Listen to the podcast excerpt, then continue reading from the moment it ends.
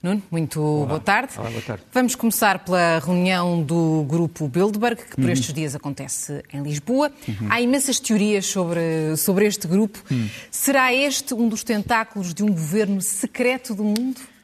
Uh, há quem diga uh, que é um governo secreto do mundo, mas secreto não é, porque estamos a vê-lo e sabemos onde é que se reuniu, quem são as pessoas. Uh, algumas que foram anunciadas não estavam lá, por exemplo, o diretor da CIA estava noutro sítio. Uh, alguns dos que foram anunciados também não puderam vir por várias razões, mas seja como for, este grupo, como tinhas dito, é, é, olhado um bocadinho como um governo secreto do mundo. É um bocadinho, vamos falar depois daqui um bocadinho do G7, que seria o governo oficial, e este seria, seria o governo sombra, governo sombra do mundo.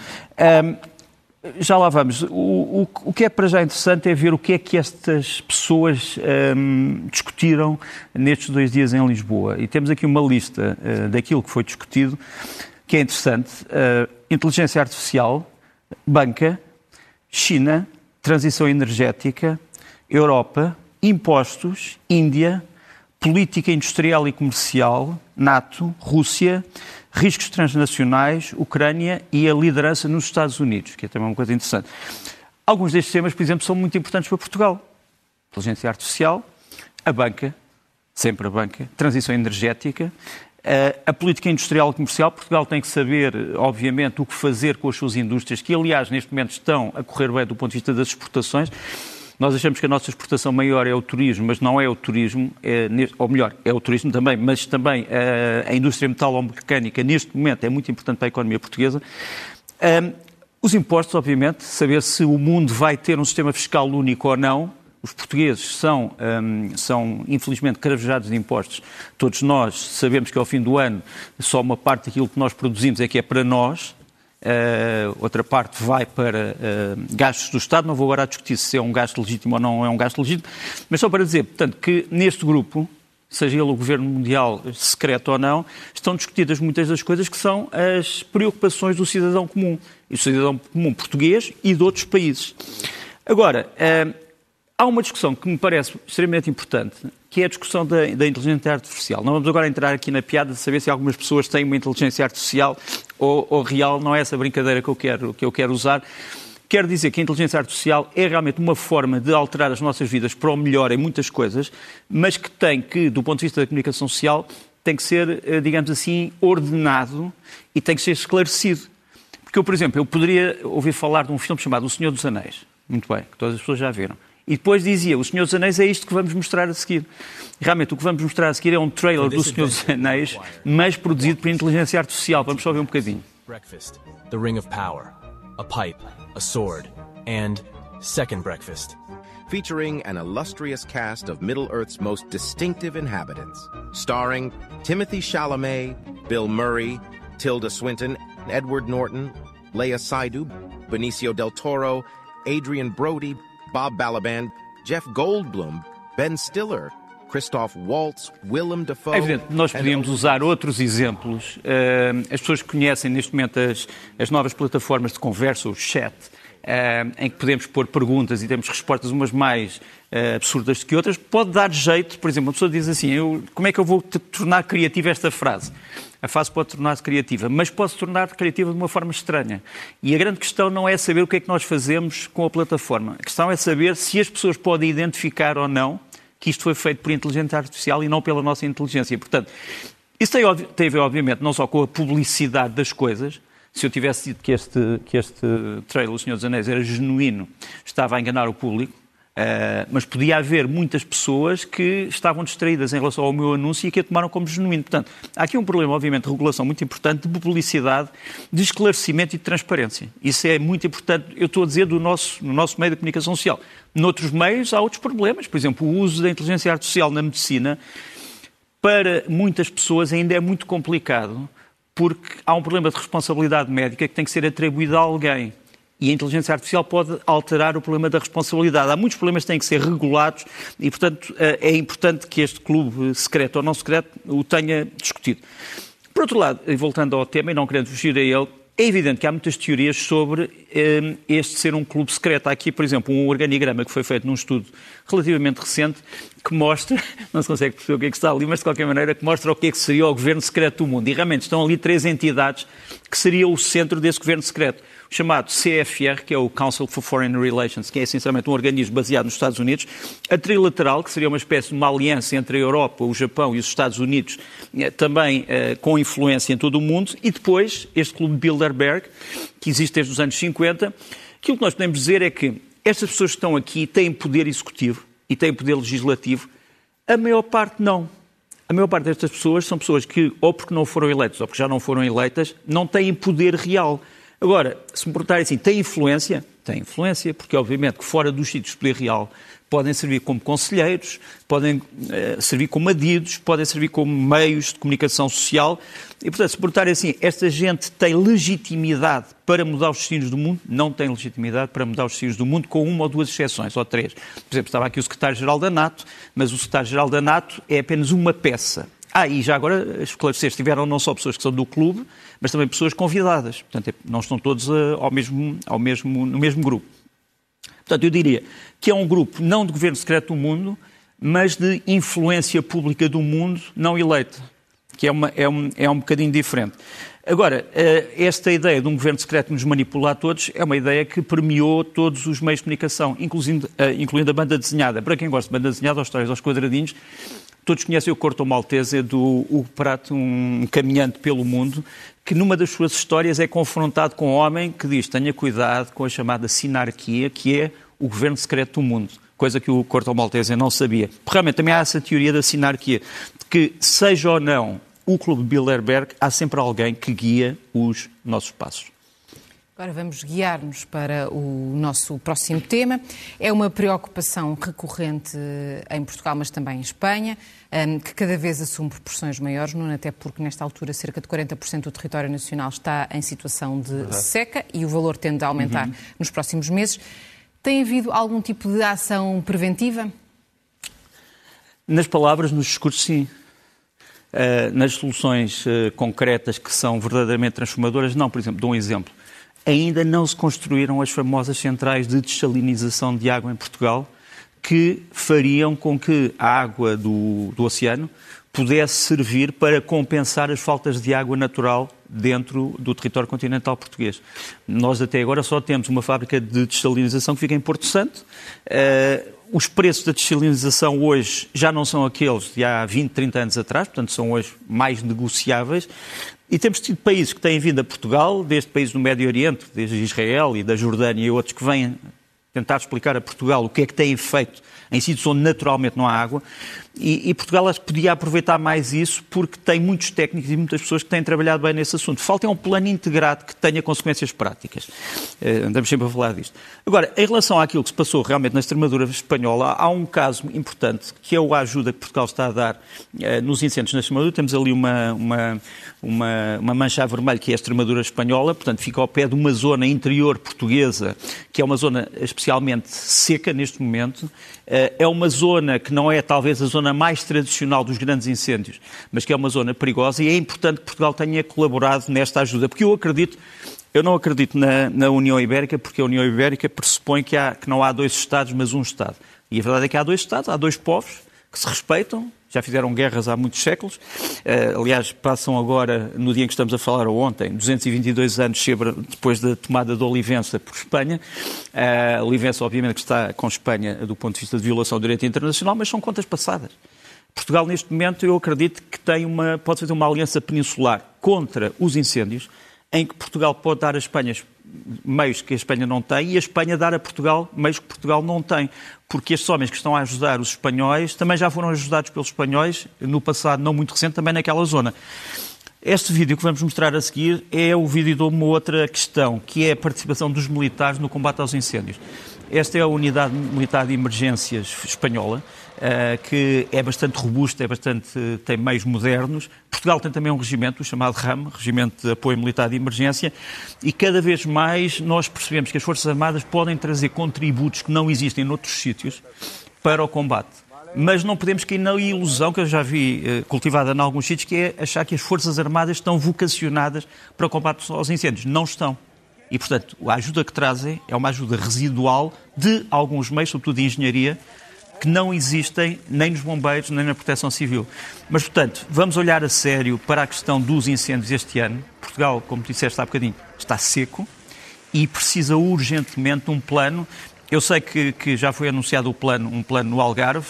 Uh, sei que o Ministro o Ministério da Administração Interna está extremamente otimista nas capacidades deste plano, mas a emergência, eh, os serviços de emergência acham que há problemas estruturais que têm que ser resolvidos. Portanto, nós não podemos embarcar na ideia de que vai estar tudo bem até estar mal. Não, temos que precaver já aquilo que pode efetivamente eh, correr mal.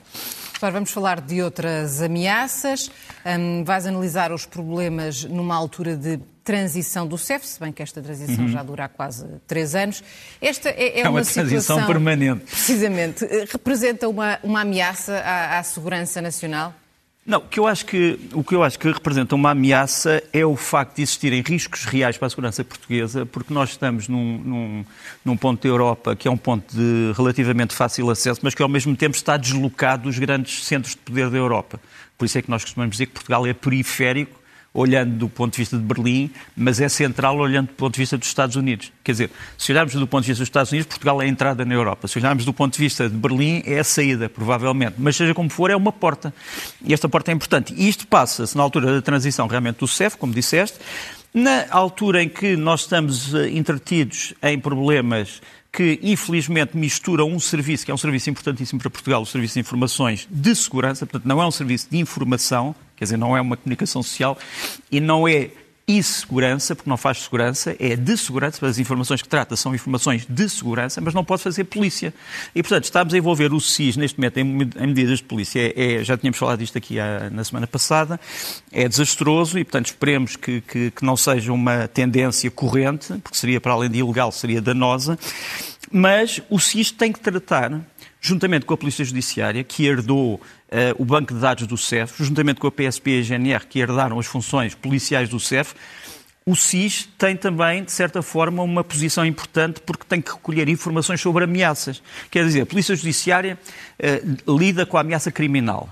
PSP e a GNR tomam medidas executivas para tentar obstar essa ameaça. E o SIS tem que fazer aquelas informações que podem não ir ter a um tribunal, mas que são importantes para determinar o que é que é verdadeiramente a ameaça. E nós vamos ter, eh, dentro de pouco tempo em Portugal, uma uh, realização uh, enorme, as, as, Jornadas Mundiais da Juventude, que temos aqui uma, uh, uma referência às, às, jornadas através do seu hino, que vai trazer a Portugal provavelmente milhões de pessoas, não sei, mas milhões de pessoas, centenas de milhares, não sei, não faço a mínima ideia, mas seja como for, são assuntos que podem estar envolvidos com a questão de segurança. Eu sei, por exemplo, que o SIS, nos últimos meses, já fez 20 análises de risco a entidades e a pessoas que provavelmente estariam tentadas um, a interferir na segurança de todo este evento. São 20 análises, é importante. É preciso não nos esquecermos que vêm, juntamente com os peregrinos, vêm pelo menos 1.500 eh, jornalistas. E, portanto, o CIS e depois a Polícia Judiciária também têm que investigar, no fundo, quase o currículo de todas estas pessoas para saber se vêm todas bem intencionadas ou não. Portanto, aqui está uma, uma, uma, demonstração dos chamados riscos reais. Depois há um outro risco que é o risco que tem a ver com a possibilidade de pessoas que eh, não querem propriamente o bem à humanidade adquirirem a cidadania portuguesa de uma forma, digamos assim, oportunista. Eu, na, na, na Guerra Fria, na SIC, eh, com o José Milhares na sexta-feira falei sobre isto. É o caso de um senhor chamado Denis Pushilin, que é neste momento o presidente da República pela Donetsk, portanto é um dos responsáveis por aquilo que se passa uh, com a anexação desta província da Ucrânia. Eu mostrei este, este boletim, que seria um boletim que atribui ao senhor Pushilin uh, não a nacionalidade russa, mas também a nacionalidade brasileira. Um, o que seria, não é, não é um crime, obviamente, mas seria algo embaraçoso para um, a ideia russa de que todos os russos são russos e não têm, não têm outras fidelidades. Nós estivemos a analisar bem este documento e nós, a conclusão que eu, a que eu chego é uma conclusão provisória, é que este documento, outros podem ser verdadeiros, este documento para mim não é verdadeiro. Tem aqui várias, várias imprecisões, por exemplo, as datas vem, em português vêm novembro em vez de novembro.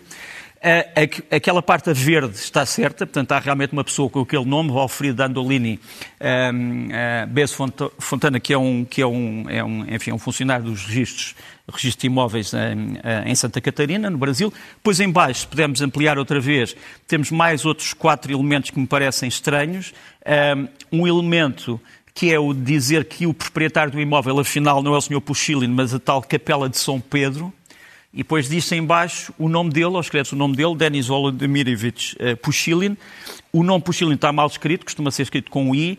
Volodymyrovich uh, está bem escrito, só que é ucraniano, não é russo. Uh, e, portanto, ou foram buscar os documentos dele de registro ucranianos, ou, ou não. E depois, o problema é que este é um problema que nós, este, nós não tínhamos este dado e agora eu tenho, é que este número de registro federal não existe. 254.969.581-81, eu confirmei com o Registro Federal em Santa Catarina, eh, do Brasil, e disseram-me não existe. Agora, fiz outra pergunta, mas este senhor tem alguma casa ou tem cidadania que não corresponde a este boletim? E quanto a isso, não tive resposta. Vamos avançar para um, a questões relacionadas com a Ucrânia. Um, tu tiveste a oportunidade, uh, esta manhã, de entrevistar o Ministro dos Negócios Estrangeiros da é Ucrânia, Dimitro Kuleba. Falou, entre outras coisas, sobre os uh, F-16, isto porque, uh, na sequência de Portugal, estar uhum. disponível uhum. para formar pilotos ucranianos de F-16. Vamos ouvir o que te disse a ti, Dimitri Kuleba, e depois já, já comentas e já te explicas e nos faz o devido enquadramento desta entrevista. I'm not hopeful. I know it's going to happen. Uh, I I said it so would. Hopeful. no, hopeful is when you don't when you are not certain, so you need hope. Oh, but you don't have the F-16s yet, so you are. Hopeful. We will. Yeah. We will. I uh, in the beginning of the year, after the issue of tanks was resolved, I said that the next task is F-16, and I have no doubts that it will be resolved possibly positively for Ukraine. People were asking me what makes you think so. It's so complicated. And I said it's it's it's obvious. The logic of the war will demand this decision. And now the decision to train pilots is there. I approximately understand. I understand how many, how much time do you need to train a qualified, to retrain a qualified. We have already good pilots. We have. We are not going to train rookies. We are going right. to re, retrain qualified pilots. Uh, we have countries ready to engage in training, and Portugal is one of them, and we're deeply grateful for this decision. Uh, we have countries ready to donate F 16s. Like the Netherlands? The Netherlands and some others too. 20 something. Uh, yes, and some other too. It's not only the Netherlands, but it is true that. 60, right? Uh, when you fight a war, you need as much as you can. You, you, when you fight the war, you need as many as you can get. But uh, uh, I think uh, first planes will be uh, fighting in the Ukrainian skies, uh, maybe by the end of this year or early next year. This is my new forecast. As previsões do Ministro dos Negócios Estrangeiros da Ucrânia numa entrevista concedida esta manhã. Oi, já agora deixa-me também dizer-te que ele um, referiu um outro, uma outra questão. Ele diz que estes F-16 vão ser importantes também para proteger os céus, para proteger a aviação civil, portanto, para a aviação civil, numa questão já depois de normaliza, normalização, poderem uh, circular livremente e proteger, também ele disse, os navios que transportam cereais uh, dos portos ucranianos e, portanto, que não sejam atacados uh, por via aérea. Portanto, ele, ele disse, são outros, são outros dois elementos para os F-16. Por outro lado, referimos que Portugal, porquê, porquê que ele veio pedir os F-16 a Portugal? Por uma razão que ainda não foi dita, mas que é importante. Portugal é um país que treinou já dezenas de pilotos para um país vizinho uh, da Ucrânia, que também teve que transitar de modelos soviéticos e russos, neste caso o MiG-21, não o MiG-29, para o F-16. E, aliás, Portugal vendeu a este país uh, 14 F-16 de, de, combate e mais 3 de treino. E aqui temos, qual é esse país? A Roménia. E aqui temos os oficiais portugueses que estiveram envolvidos no treino uh, e no equipamento das forças aéreas romenas e que, portanto, eh, estão na primeira linha eh, de preocupação para os ucranianos, acham que Portugal é o país mais bem colocado, já teve a experiência, eh, que é a experiência que verdadeiramente os ucranianos vão. vão. Portanto, esperem que muitos pilotos ucranianos provavelmente vão ser treinados em Portugal. Vamos voltar só a Sim. falar do Puxilino. Sim, porque eu esqueci-me de dizer, realmente o Sr. Puxilino não tem como pecado o ter tentado adquirir a cidadania brasileira, pelo menos com base neste certificado, tem outros pecados. Ele, sendo o comandante das forças antinazis russas, eh, não se importa de condecorar, e já mostrámos isso aqui há uns tempos, eh, militares russos de forças especiais que têm precisamente os tais símbolos nazis que ele tanto odeia, que ele tanto detesta. Sobre o Chile, porque é que levanta também o problema na Guerra Fria na sexta-feira? É porque adquirir a cidadania eh, brasileira pode ser uma via aberta para adquirir depois a cidadania portuguesa através de, uh, dos convénios e das formas de, de, integração entre os dois povos, povo, o povo pai, Portugal, e o povo filho uh, brasileiro. Vamos agora falar da cimeira do G7 no Japão. Um, na tua opinião, o que é que de mais relevante saiu deste encontro, que conta também com a presença do presidente da Ucrânia? Este sim é o governo não secreto do mundo, são os países mais ricos do mundo, que depois convidaram outros países que também ricos, mas não tão desenvolvidos, uh, por exemplo a China, uh, por exemplo a China não foi convidada, por estupidez, por exemplo a Índia, por exemplo o Brasil foram também convidados, e a Ucrânia, como tu referiste, foi convidada por motivos políticos, digamos assim.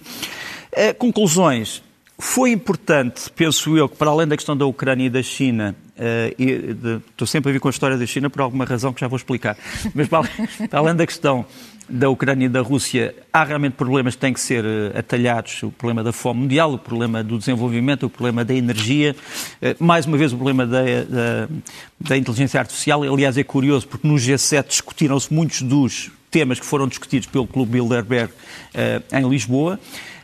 agora, o que é que significa aquele comunicado final do G7? Uh, eh, para mim, o comunicado final significa que o G7 querem ser ao mesmo tempo, em relação à China, um parceiro, uma oportunidade, um rival e um risco. Quer dizer, veem na China um parceiro, uma oportunidade, um rival e um risco. Os quatro no mesmo país. Portanto, não, o comunicado final não é um comunicado anti-chinês, mas também não é um comunicado pró-chinês. Portanto, é um comunicado que fica alguns no meio. Há uma nota pessoal, porque eu conheço, conheço pessoas que são de familiares de, de, pessoas que morreram em Hiroshima. Uh, Hiroshima, para mim, é um dos símbolos, que é um dos símbolos de cemitérios do mundo. Cemitérios vivos, não pode ser esquecido. E eu vou trazer uma fotografia que é uma fotografia chocante. Portanto, importa alertar os nossos telespectadores para a violência desta uh, fotografia. A violência espiritual é a cara de uma jovem japonesa que viu a bomba à distância, ela sobreviveu, ficou cega, uh, e uh, nesta fotografia dá a ideia que os seus olhos cegos refletem a imagem da bomba. E por isso o jornalista que, que fez esta fotografia decidiu intitulá-la Os Olhos que Viram o Fim do Mundo. E perante isto, que eu acho que arrepia qualquer, qualquer pessoa, uh, eu, por exemplo, gostaria, já tinha dito isso na sexta-feira na, na, Guerra Fria, que não houvesse sorrisos nas cimeiras, sejam no G7, G8 ou G20, em Hiroshima. Hiroshima não é um sítio para sorrisos. É evidente que é um sítio para sorrir pela vida, por aquilo que existe neste momento em Hiroshima, onde se transformou uh, a morte numa grande cidade. Uma grande cidade. Mas em cerimónias oficiais, uh, os sorrisos não fazem parte, até porque Hiroshima, infelizmente, é a ideia de que há determinadas guerras que podem ser vencidas por uma arma atómica. Repara bem a lógica, a lógica é essa. É evidente que os Estados Unidos, na altura, diziam que se não tivessem lançado a bomba atómica, iam morrer 2 milhões e 500 mil uh, militares americanos na tentativa de, de, submeter o Japão. Também sabemos que não foram os Estados Unidos que começaram a guerra, uh, que foi, no fundo, o Japão que começou a guerra, que a Alemanha começou a guerra, que a União Soviética, de certa forma, esteve envolvida, quer no começo, quer no fim da guerra. Todos sabemos isso, mas a arma atómica foi aquilo que distinguiu esta guerra e estes olhos que viram o fim do mundo uh, distinguiram este passado daquilo que é o nosso presente e que esperemos que seja uh, também o nosso futuro. O que é que um, houve de verdadeiramente importante e inovador no encontro que um, o presidente da Ucrânia, Zelensky, teve com líderes árabes? Parece que foi muito importante, porque, repara, a maior parte dos países árabes um, tem-se mantido silencioso em relação ao conflito. Nós temos aqui uma imagem da chegada do, do Presidente Zelensky, que chegou num avião da República Francesa, da, da, eh, emprestado pelo Presidente Macron, uh, do, das Forças Aéreas Francesa.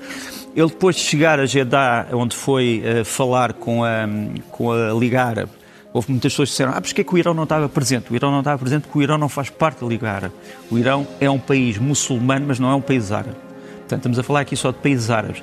Realmente, ele, dentro dos países árabes, apontou o dedo, disse eh, nós queremos a solidariedade dos árabes porque temos muitos muçulmanos connosco e ele trouxe o chefe dos tártaros, dos tártaros uh, ucranianos a parte deles é feita de tártaros muçulmanos, era um dos homens que aparecia ali atrás dele.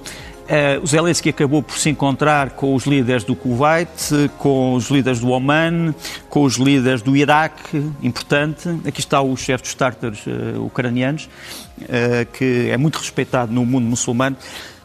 E eu acho que a importância foi precisamente esta de dizer: eu sei que há aqui países que são amigos da Rússia, mas aquilo que o governo russo nos fez foi isto. E, portanto, foi muito importante. Isto é o encontro com os líderes do Oman. Uh, mas encontrou-se também com países que fazem parte do tal bloco económico da Rússia, o BRICS.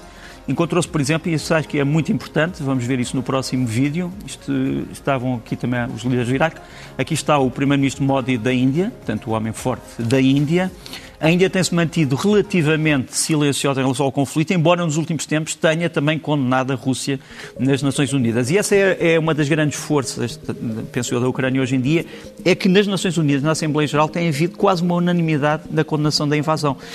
E isso foi também tratado aqui com a Índia. A Índia mostrou-se muito interessada na cooperação humanitária com a Ucrânia, tanto que eu, quanto eu soube, e, e, também em algumas iniciativas que eu acho que vão ser surpreendentes e que vão aparecer nas próximas semanas. Mas a Índia vai ser muito importante também eh, para a Ucrânia. Vamos agora falar da situação em Bakhmut. Sim. Eh, até porque tem havido novidades nas últimas horas e também sobre esta situação falaste eh, esta manhã com o Ministro dos Negócios Estrangeiros. Sim, e, e penso que podemos uh, primeiro mostrar aquilo que é a reclamação, a reclamação, reivindicação do chamado Grupo Wagner, o grupo de mercenários que afirma que tomou conta, totalmente controle de Bakhmut. Este é o seu chefe, Prigogine, que mais uma vez é, é, o, vem dizer ocupamos tudo, portanto já não há mais nada a ocupar, mas não vamos sair daqui tão rapidamente, só no dia 25 é que passamos o testemunho para as tropas regulares Curiosamente, ele não aparece na praça central onde estava o tal MiG-17, que era o símbolo de Bakhmut, porque esse MiG está destruído, mas aparece antes na zona dos caminhos de ferro, da, da estação dos caminhos de ferro, que é bastante,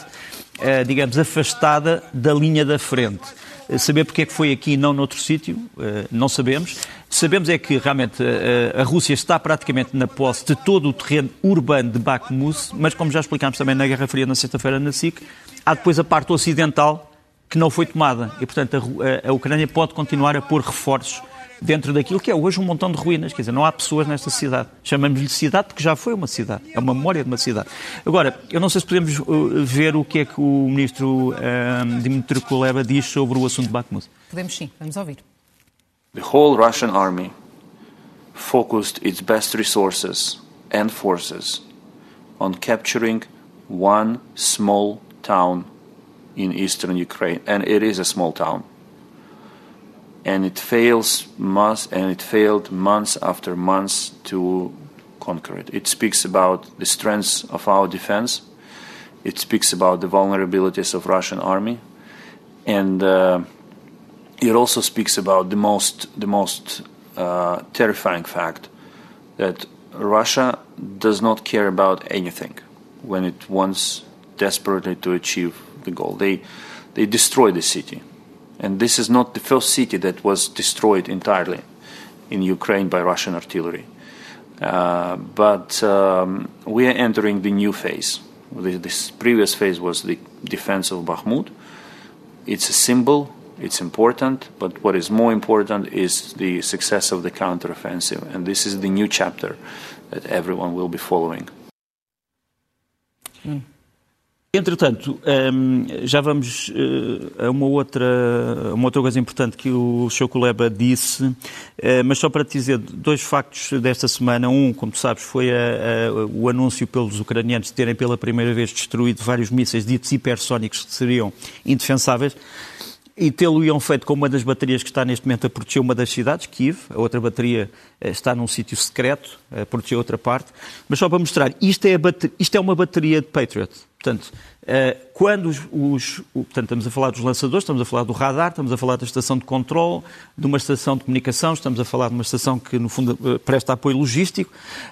Cada um destes lançadores de mísseis pode levar muitos mísseis, até 16, e, portanto, quando se deu o ataque a Kiev que deu depois a origem a que estes Patriot destruíssem os tais mísseis hipersónicos, realmente há fragmentos ou de um míssil ou de um drone que caem em cima de uma desta, destes elementos e que danificaram ligeiramente um desses elementos. Isso foi reparado, mas o que o Estado-Maior russo disse é que destruiu esta bateria toda. O que fisicamente era impossível, porque esta bateria está espalhada por uma eh, região imensa. Repara, nós estamos a falar de mísseis que podem atingir distâncias de cento e tal quilómetros e, e deves imaginar que estão espalhados por uma região de vários quilómetros de distância, não de metros. Pronto. Uh, Interessa também dizer que cada vez mais se fala na contraofensiva e o Sr. Kuleba fala-nos na contraofensiva. Antes de vermos o que é que ele disse, deixa-me mostrar-te a ideia de que a Rússia tem neste momento uma espécie de linha Maginot, que era a famosa linha francesa que defendia a França na Segunda Guerra Mundial e que foi tomada em junho de 1940. Este é um dos postos de entrada da linha Maginot, quem quer visitar, e temos aqui o mapa da linha Maginot, eh, realmente eh, por toda a França. A linha Maginot está ali em pontinhos, e o problema é que os pontinhos não são uma linha, quer dizer, havia várias fortes, havia várias casamatas, havia vários subterrâneos, havia várias trincheiras, mas depois havia brechas, florestas, rios, e foi por aí que, precisamente, o invasor alemão passou.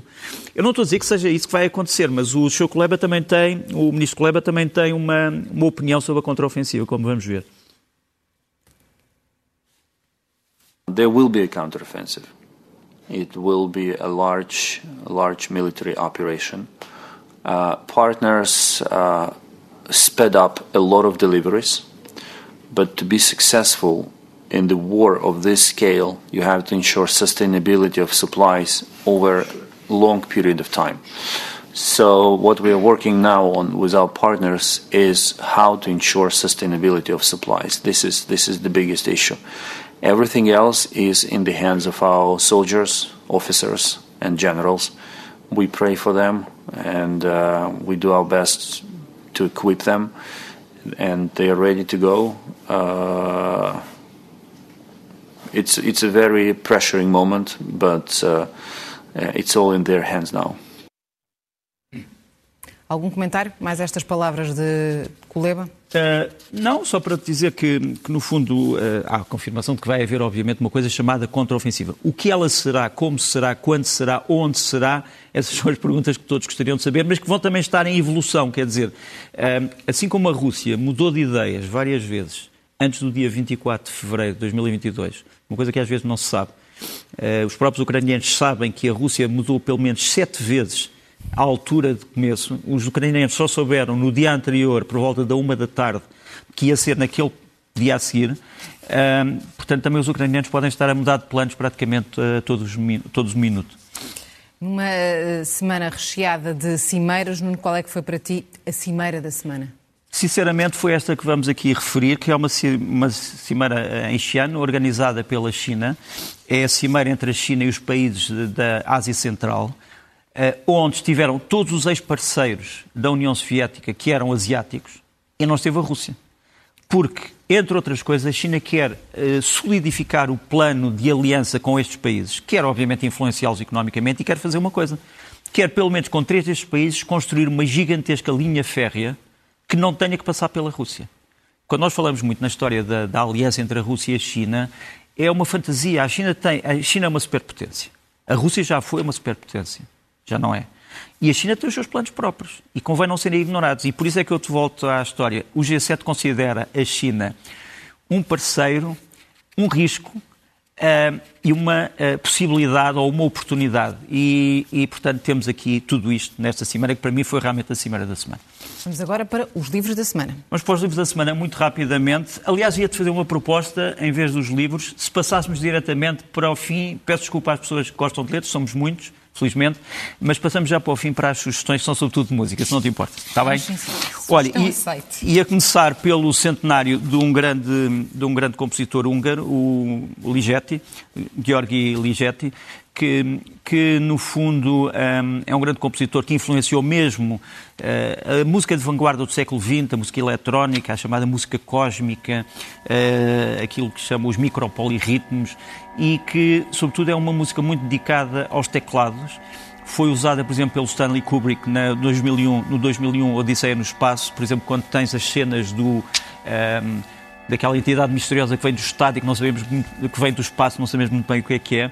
Este centenário vai ser celebrado uh, no dia 27 uh, no Alto dos Moinhos, na chamada, no chamado Museu Nacional da Música, e uma das grandes estrelas vai ser este homem, Cláudio de Pina, que vai tocar em órgão um, algumas composições de Ligeti, ou Ligeti. E depois ia para um grupo português chamado Combinatório, são só duas pessoas, lançaram agora Fragmentos Imaginários, é um novo CD, é o José Peixoto e o Nuno Cintrão. Vamos só ouvir um bocadinho, é um duelo de guitarras, que muitas vezes é um duelo, outras vezes é um consenso, um bocadinho como entre a Europa e a China, e, e acústico e elétrico, vamos ouvir um bocadinho.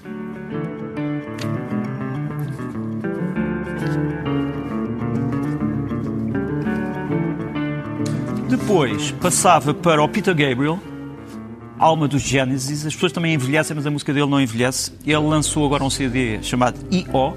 E este é o concerto de apresentação desse CD em Cracóvia, na Polónia.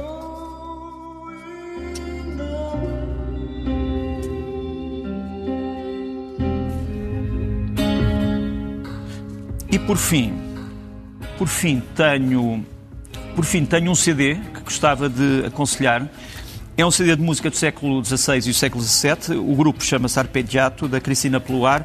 O cantor principal é o Filipe Jaruski, que é um contratenor que faz um bocadinho a função das vozes de falseto, que eles eram falsete, que eram antes prestadas pelos chamados cantores castrati, e, e que procuravam utilizar o homem com a voz feminina. E eles lançaram agora este CD chamado Passacal de la Folie, e vou aqui mostrar um bocadinho.